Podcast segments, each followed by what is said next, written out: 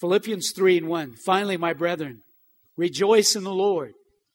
To write the same things again is no trouble to me, and it is a safeguard for you. Now, here's our theme again. Paul in Ephesians or Philippians 3 1, he says, Finally, my brethren, rejoice in the Lord. Have y'all remembered that phrase? Rejoice in the Lord. Here's our, our theme again. And Paul says, Finally, my brethren, in other words, here it is again. And we talked about the theme of Philippians is joy. And, and in, in this verse of Scripture, remember our theme verse, Philippians 4 4. Rejoice in the Lord always. Again, I say, rejoice. Twelve times in four chapters, Paul keeps bringing up joy, rejoice. It's the theme of the book of Philippians. Paul understood the power of repetition. How many of you know it's not just good enough to hear it one time? You got to keep hearing it. Amen? And so he keeps reinforcing it. And he keeps mentioning it. Apparently, the church of Philippians needed this message in a strong way. I think that in our day, in our age, we need this message in a strong way. Amen? So why is Paul putting so much emphasis on joy? Well, let's review a little bit. Nehemiah tells us that the joy of the Lord is your strength. Isn't it true that if you got joy in your life, you're strong? But whenever you're depressed, you're discouraged, you're very weak. Listen, if you're strong, you can go bear hunting with a switch. Nehemiah says, the joy of the Lord is our strength. Proverbs tells us, the joy of the Lord keeps you healthy and strong. Proverbs 17, 22. A joyful heart is good medicine, but a broken spirit dries up the bones. Listen, a joyful heart is a healthy heart. The more joy you have, the healthier you be. Hebrews tells us the joy of the Lord gives you an advantage in life. Hebrews 1 and 9. Your God has set you above your companions by anointing you with the oil of joy. I like that. I want to be anointed with the oil of joy. I don't want to be anointed with the oil of lemon juice. I want to be anointed with the oil of joy. Amen. I don't want to have to walk around with this long frown on my face. I want to walk around with a smile on my face. I just want to take a moment to remind you, joy and happiness are two different things. People say, man, I just want to be happy. And they think, well, to be happy, they got to win the lotto. They got to get married to that girl, that guy, whatever, or they got to get a high paying job. Happiness is based on circumstances. Joy is based on the Spirit of God. It does not matter whether you're in prison, out of prison, whether you got a lot of money, you got a little bit of money. It does not matter what you're going through. I'm here to tell you that the oil of joy on your head will put a smile on your face. Come on, I need a better amen. Now listen, the good news is you can experience great benefits when you're under the joy of the Lord. The bad news is you can lose the joy of the Lord. Remember, Paul said in Galatians 4:15, "What happened to all your joy?" The Galatians had joy, but they lost joy. The psalmist said in Psalm 51:12, Restore to me, talking to the Lord, praying, restore to me the joy of your salvation. He lost his joy. You can do. Amen. And so Paul, I believe, goes through great lengths to encourage us to maintain the joy of the Lord. And that's what we, that's what we've been talking about. Our theme in this series is about maintaining the joy of the Lord. Cause I promise you, there'll be somebody at your doorstep when you get home this afternoon that will want to take your joy.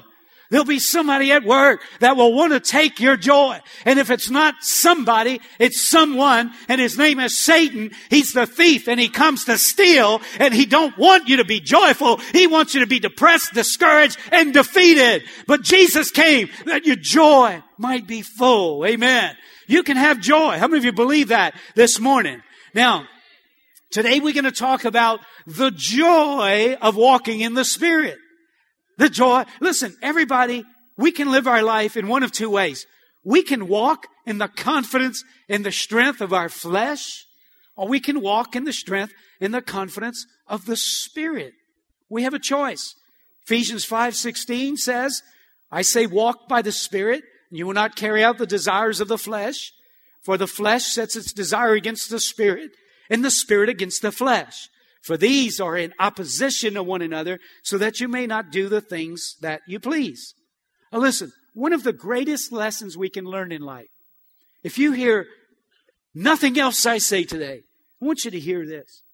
One of the greatest lessons we can learn in life is this, is knowing the difference between walking in the flesh and walking in the spirit.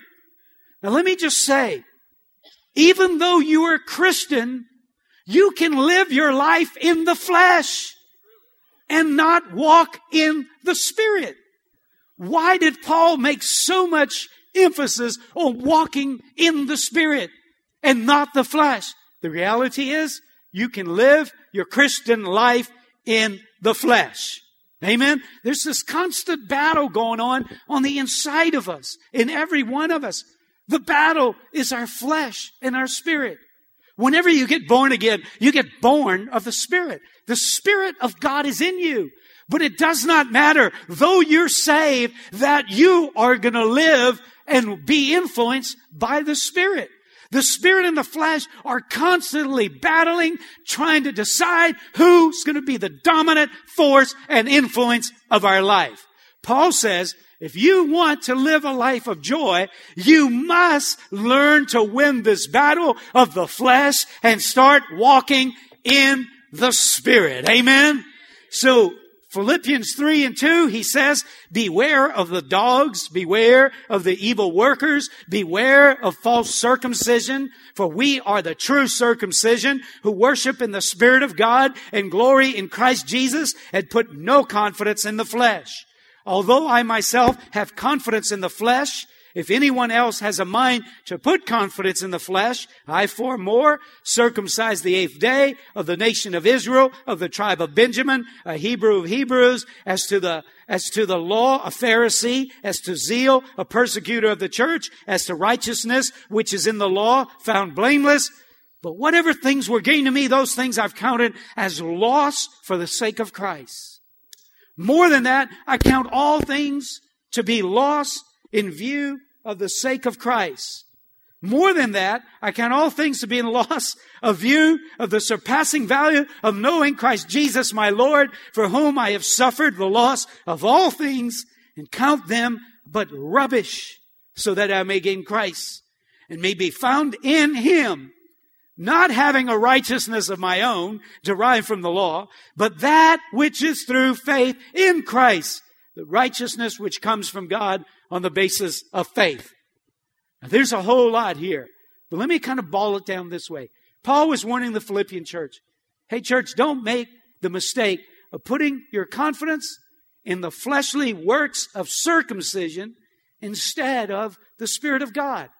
He says, these dogs, these evil workers, which were probably Judaizers, Christian teachers, that were wrongly trying to teach the church that to be right with God, you had to keep all the Old Testament Jewish laws. Paul says, no. To be right with God, you don't need to keep all the Jewish laws. You don't need to be circumcised on the eighth day to be right with God. He says all you need to do is simply receive salvation by grace through faith. The Judaizers are teaching how to be right with God through works Paul is teaching how to be right with God through the Spirit of God. In verse 2, he says, Beware of the dogs, beware of the evil workers, beware of false circumcision, for we are the true circumcision who worship in the Spirit of God and glory in Christ Jesus and put no confidence in the flesh. The false teachers were trying to get the church to rely on the flesh. Paul was trying to get the church to rely on the Spirit.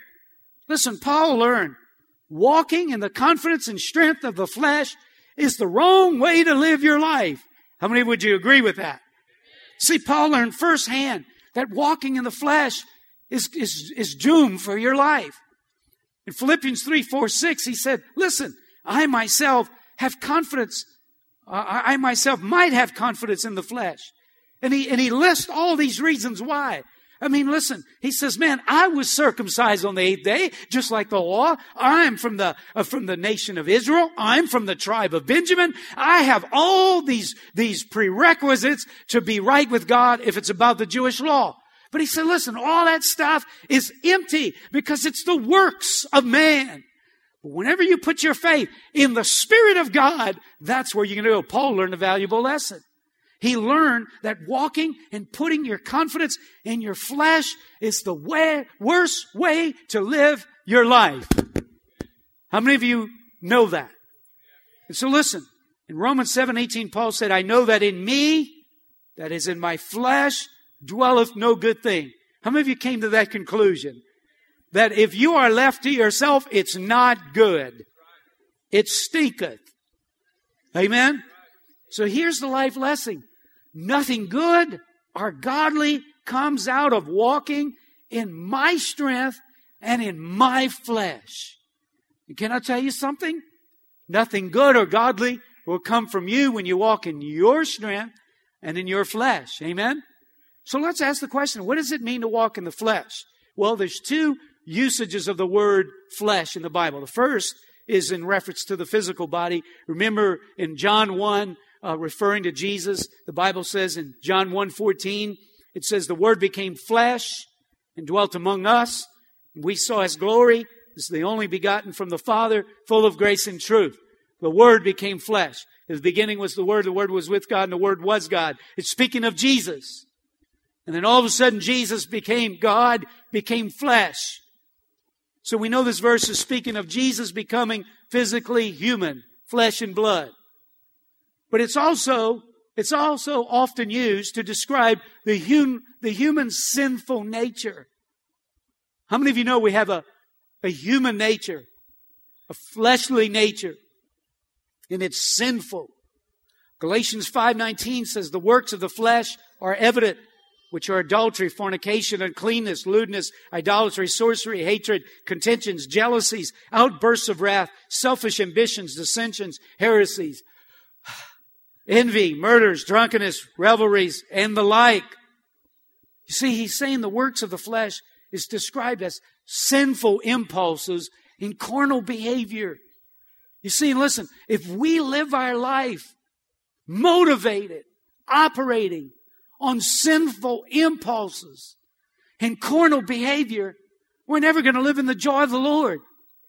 We're never going to experience the joy of the Lord. Walking in the flesh means to be dominated and controlled by sinful impulses and your carnal selfish behavior. Are y'all tracking with me? Paul learned a life controlled by the flesh is doomed for failure. And so he says in Galatians 6, 7, don't be deceived. God is not mocked. For whatever a man sows, this will he also reap. The man who sows to his own flesh will from the flesh reap corruption. The one who sows to the Spirit will from the Spirit reap eternal life. And what is he saying? Walking in the flesh will corrupt your life. Walking in the Spirit will eternally bless your life. Do y'all see this? I mean, do you, do you understand that this is a challenge for every one of us. We have to learn how to walk in the Spirit and not the flesh. Remember Adam and Eve. Adam and Eve were put in the garden, led by the Spirit of God, controlled by the Spirit of God.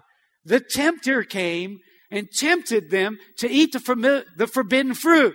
They were walking in, operating in the Spirit. And as soon as they disobeyed God because God told them not to eat of the fruit. As soon as they disobeyed God, they stepped out of the spirit and into the flesh.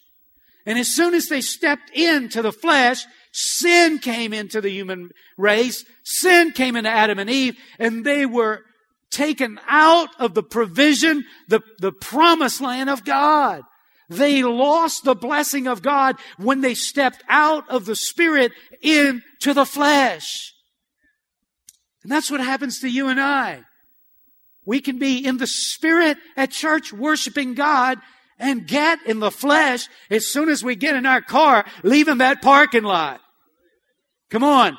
If you get a witness, say amen. So that quick, you can go in and out of the spirit and the flesh. And I believe the longer we stay in the spirit, the greater our joyful life will be. The more we live in the flesh, the more depressed and discouraged and downcast we will be. Amen. Remember Esau. Esau had a brother named Jacob. Esau was the firstborn. The firstborn meant you got a double portion. When daddy died and, and the inheritance was shared, you got two parts instead of one. Firstborn got a double blessing. Esau went hunting one day. He got hungry. He got famished. He came in and Jacob was cooking some, some red beans and rice. yeah. And Esau walked in and was like, I know what that is. He said, Hey, Jake, how about some of that stew? And Jacob said, I'll give you some stew. Let's make a deal. That was the initial. Let's make a deal. And Esau said, Man, you name it. I want some stew. He said, All right. How about give me that birthright? And he said, Man, I'm so hungry right now. At this present moment, all I want is stew. So I'm willing to sacrifice the double blessing to get out of the spirit and get in the flesh and eat some stew. And Esau lost his birthright and the ability of having the double blessing. This is a picture of what happens to many people, even church going people. Because of being controlled by our flesh, we lose out on the double blessing of God. Come on, are y'all hearing me? How many of you, how many people have lost close friends because they've had a moment in the flesh? Have lost their families because they started walking in the flesh?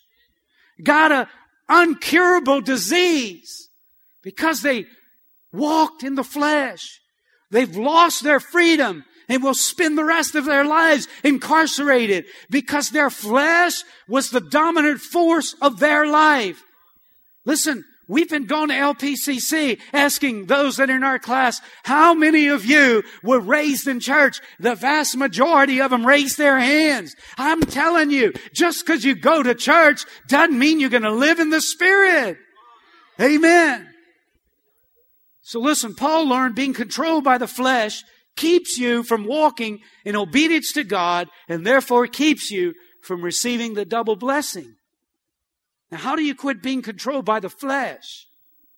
How do you not be dominated by your flesh? Like your flesh has to have every little thing it wants. Everything its see. I mean, here you got a plate in the front of you, you start looking at the neighbor's plate. Yours looks better than mine. Come on, get out of the flesh and get in the spirit and eat your plate. Eat what's on your plate. Amen. Don't eat the plate. I think that might be the flesh there too. Amen. Come on, y'all tracking with me though, right? So how do you live in the spirit?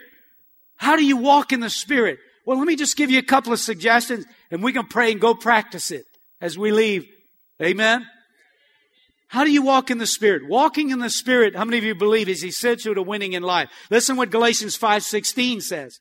But I say, walk by the Spirit and you will not carry out the deeds of the flesh. You know what that's saying? The more I'm influenced by God's Spirit, the less bad choices I'm gonna make. The less bad decisions I'm gonna make.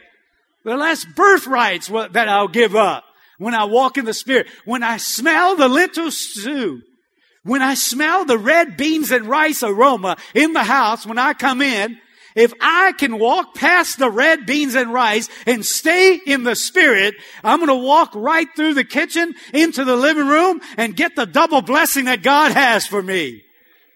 Amen. So how do you do that? How do you walk past the kitchen and get into the living room? Take every opportunity to kill your flesh. Take every opportunity. Galatians 5:24 said those who belong to Christ Jesus. Let me do a little survey. How many of you belong to Christ Jesus? Yes, okay. Everyone that belongs to Christ Jesus have crucified the sinful nature with its passions and desires. They've crucified it. They've died to it. In other words, listen, if my deal, which y'all have heard already, and I know you probably have told a few people, I used to be a drug head. I used to have a problem smoking marijuana every day. How am I going to stay off of marijuana? Is I need to crucify that passion. In other words, I need to stay out of the car with my friends that smoke marijuana. Amen? How do I get out of adultery and I live a moral life, I get away from the things that turn in my head. Come on, are y'all with me? How do I quit feasting on impure images through my phone or through my computer? I put a filter on it and I don't give my flesh the opportunity to partake. Come on, are y'all tracking with me out here? Come on. It's not rocket scientist type stuff. Amen. If I have problems cheating on my expense account, I need to get me some accountability there. And I need to not give my flesh the opportunity to lie about my expense account. Colossians 3 5 says, Put to death, therefore, whatever belongs to your earthly nature sexual immorality, impurity, lust, evil desires, and greed, which is idolatry. Listen what it says. Put to death put to death. Another verse says, flee youthful lust. And so the first thing I need to do is I need to take every opportunity to kill it. I need to take every opportunity. Oh, I know if I go there, what's going to happen? I ain't going there. I know if I do this, I know what's going to happen. I'm not doing this. So you try to kill it. Get on the cross and die to it. Amen? In other words, this one part that we can't just pray, God, help me. And we don't do nothing. We got to do something. Amen. Say, man, I don't know why. I don't know why I can't quit smoking pot. Every time I go down there with it dealing and wheeling and smoking and doping, I start smoking pot. Well, stay away from where they wheeling and dealing, and maybe you'll quit smoking pot. Amen. Come on. How many of you say that's good counsel? Amen. Amen. Number two, you need to quit feeding the flesh. You got to quit feeding it. Romans 13, 14, and it says, put on the Lord Jesus Christ and make no provision for the flesh to fulfill its lust. In other words, quit looking for plates of lentil stew. Amen. And so listen, you know, you've heard that story about this Indian chief, and he had two dogs. Two different colored dogs, you know. One was white, one was spotted. And he would bring them out in front of all the Indians, and it was their entertainment. And the chief would stand there and he'd say, okay, today the dog with the spots is going to win the fight. And he'd let him fight.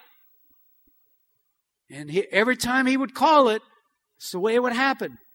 If he called the dog with the spots was going to win the fight, the dog with the spots would win the fight. If he called that the white dog without the spots was going to win, the white dog without the spots would win. Finally, the Indians got enough of it. They said, how do you know? And he said, well, it's a secret. The secret is when I feed the white dog, the white dog wins. When I feed the dog with the spots, the dog with the spots wins. Whoever I feed wins. Translated into our adult life, if I feed my flesh 24 7, my flesh is going to operate and dominate my life. If I feed my spirit man, if I feed my, my spiritual life, my spirit man is going to dominate and it's going to win the battle. Amen. That's pretty easy, right? You see, you know, what I used to do was I would just like try to clench my fist. Listen, you know, we said, hey, look, don't give the opportunity for the flesh. You know, nail the, nail the flesh. You know, kill it. Don't go there. But you know, the reality is the flesh gets so strong that even though in your mind you're saying don't go there, your flesh goes there. Come on, at least one person raise your hand and say, Amen. I know what you're talking about. So sometimes your flesh begins to dominate your life so much that you can't walk in the Spirit. You can't choose the right choices. And see, that was my struggle whenever I got saved and I didn't want to smoke pot any longer. You know, although in my mind and my heart, my desire was not to do it, I did it. And one day the Lord just, He just revealed to me, listen, if you sow to the flesh, you're going to reap from the flesh. If you sow to the Spirit, you're going to reap from the Spirit. So I realized I needed to start feeding my spirit more. So listen, here's the indicator of how much you need to feed your spirit. Are you having problems with anger? Are you having problems living a selfish, self centered life? Is your human nature stronger in your presentation than the character of Christ? If that is the case, that's an indication that you need to feed your spirit man more. Because whoever you're going to feed more is going to win. And see, after I got saved, God remarkably started helping me, getting rid of some traits that were ungodly, that were tied in with the carnal nature. And so I was feeling good about the way life was going. And so I kind of got in my spiritual La-Z-Boy and kicked my feet back and said, man, this spiritual walk thing is the best thing. The next thing I knew, while I was sitting on my spiritual La-Z-Boy, some, some character qualities started creeping back into my life. Some behaviors and habits that I thought were already gone started finding their way back into my life. And I realized, oh no, I thought this was done. This was over with. And I realized I can't afford not to feed my spiritual man. I can't afford not to feed my spiritual life. Because if I don't speed, if I don't feed, rather, my spiritual life, the wrong dog is going to win. And I already know what happens when my flesh wins out. It's never good. In my flesh dwelleth no good thing. Amen. So can I encourage you today? Keep feeding your spiritual man. It's not an option unless you want to live with all the ungodly, impure, evil passions in your life. Feed your spiritual man and eventually that old flesh is going to die a thousand deaths. Amen. But listen, let me just encourage you. It never it never dies all the way.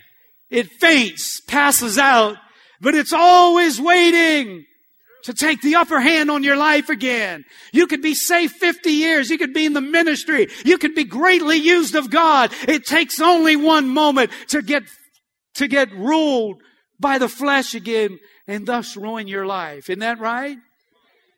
Remember the prodigal son? It's a picture. He was, he was eating at the, at the king's table. He was at the master's banquet table. He was at his father's house. Blessed. Stepped out of the spirit, stepped into the, into the flesh. Took his inheritance, spent it on riotous living, and ended up in the pig's pen. It's a picture of what happens when you go from the spirit to the flesh. You can lose everything. So you see, if you want to live in the joy of the Lord, the joy of the Lord is the fruit of the Spirit. So you see, saints, if we will make a priority of reading our Bible daily, whenever you go two three days without reading your Bible, let that be a warning. Warning, warning, because listen, I promise you, you're going to be going to Piccadilly and feeding your flesh. You're going to be grabbing that remote control and feeding your flesh, whether you read your Bible or not. Isn't that right? So the flesh is constantly getting fed. But if we will take the time to read our Bible on a daily basis, that's feeding the spirit man. If we'll take the time to get alone by ourselves with God, close our eyes, and just pray and say, God, apart from you, I can do nothing. God, I need your strength. God, I need your power. I need your presence. I need the spirit of might in my life. God will begin to fill you with His Spirit. He'll begin to fill you with His might.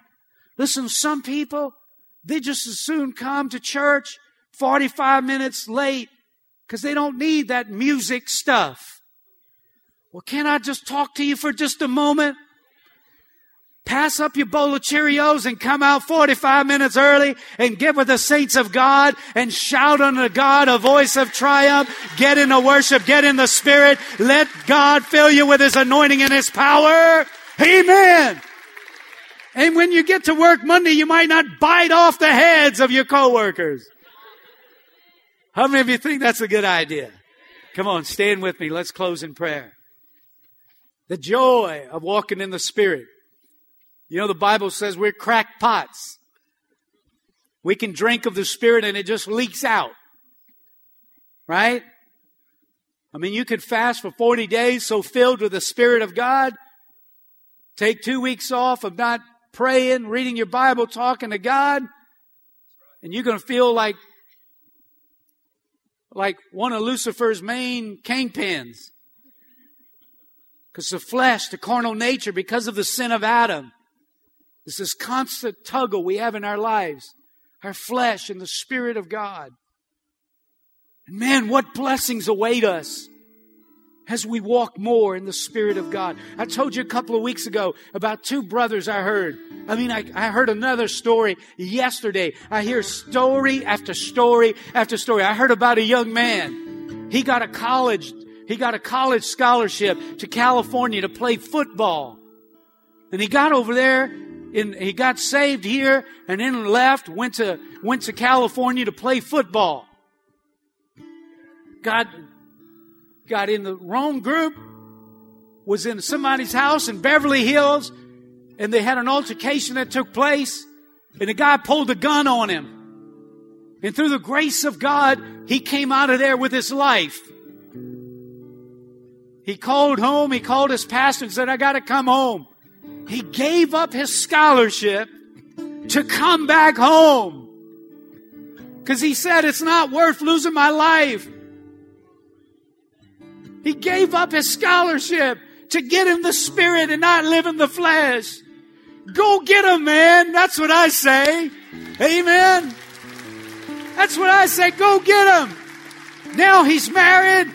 He's got two kids. He just got a job promotion. He's 22 years old and just was given a managerial position at the place that he works. That's what I'm talking about. Living in the spirit and not living according to the flesh. Amen. Come on. How many of you want to live in the spirit? Father, we pray right now. God, that you would release your anointing, release your power, release your presence, release your, your grace over this house right now. Father God, Come on, let's ask God, fill me with your spirit. Lord, I need more. I need more. Lord, I don't want my flesh to have any place in my life. Lord, we want to decrease that you might increase. God, we pray, fill us with your anointing, fill us with your power, fill us with your presence today. In the mighty name of Jesus, we ask God that you would release your grace over our life today. Thank you, my God. Thank you, my Lord, for releasing a supernatural filling of your spirit in every heart and every life. Come on, drink of the Spirit right now. Drink of the Lord right now. Thank you, God, that you are filling your body, filling your people with your spirit, with your power, and with your anointing, oh God.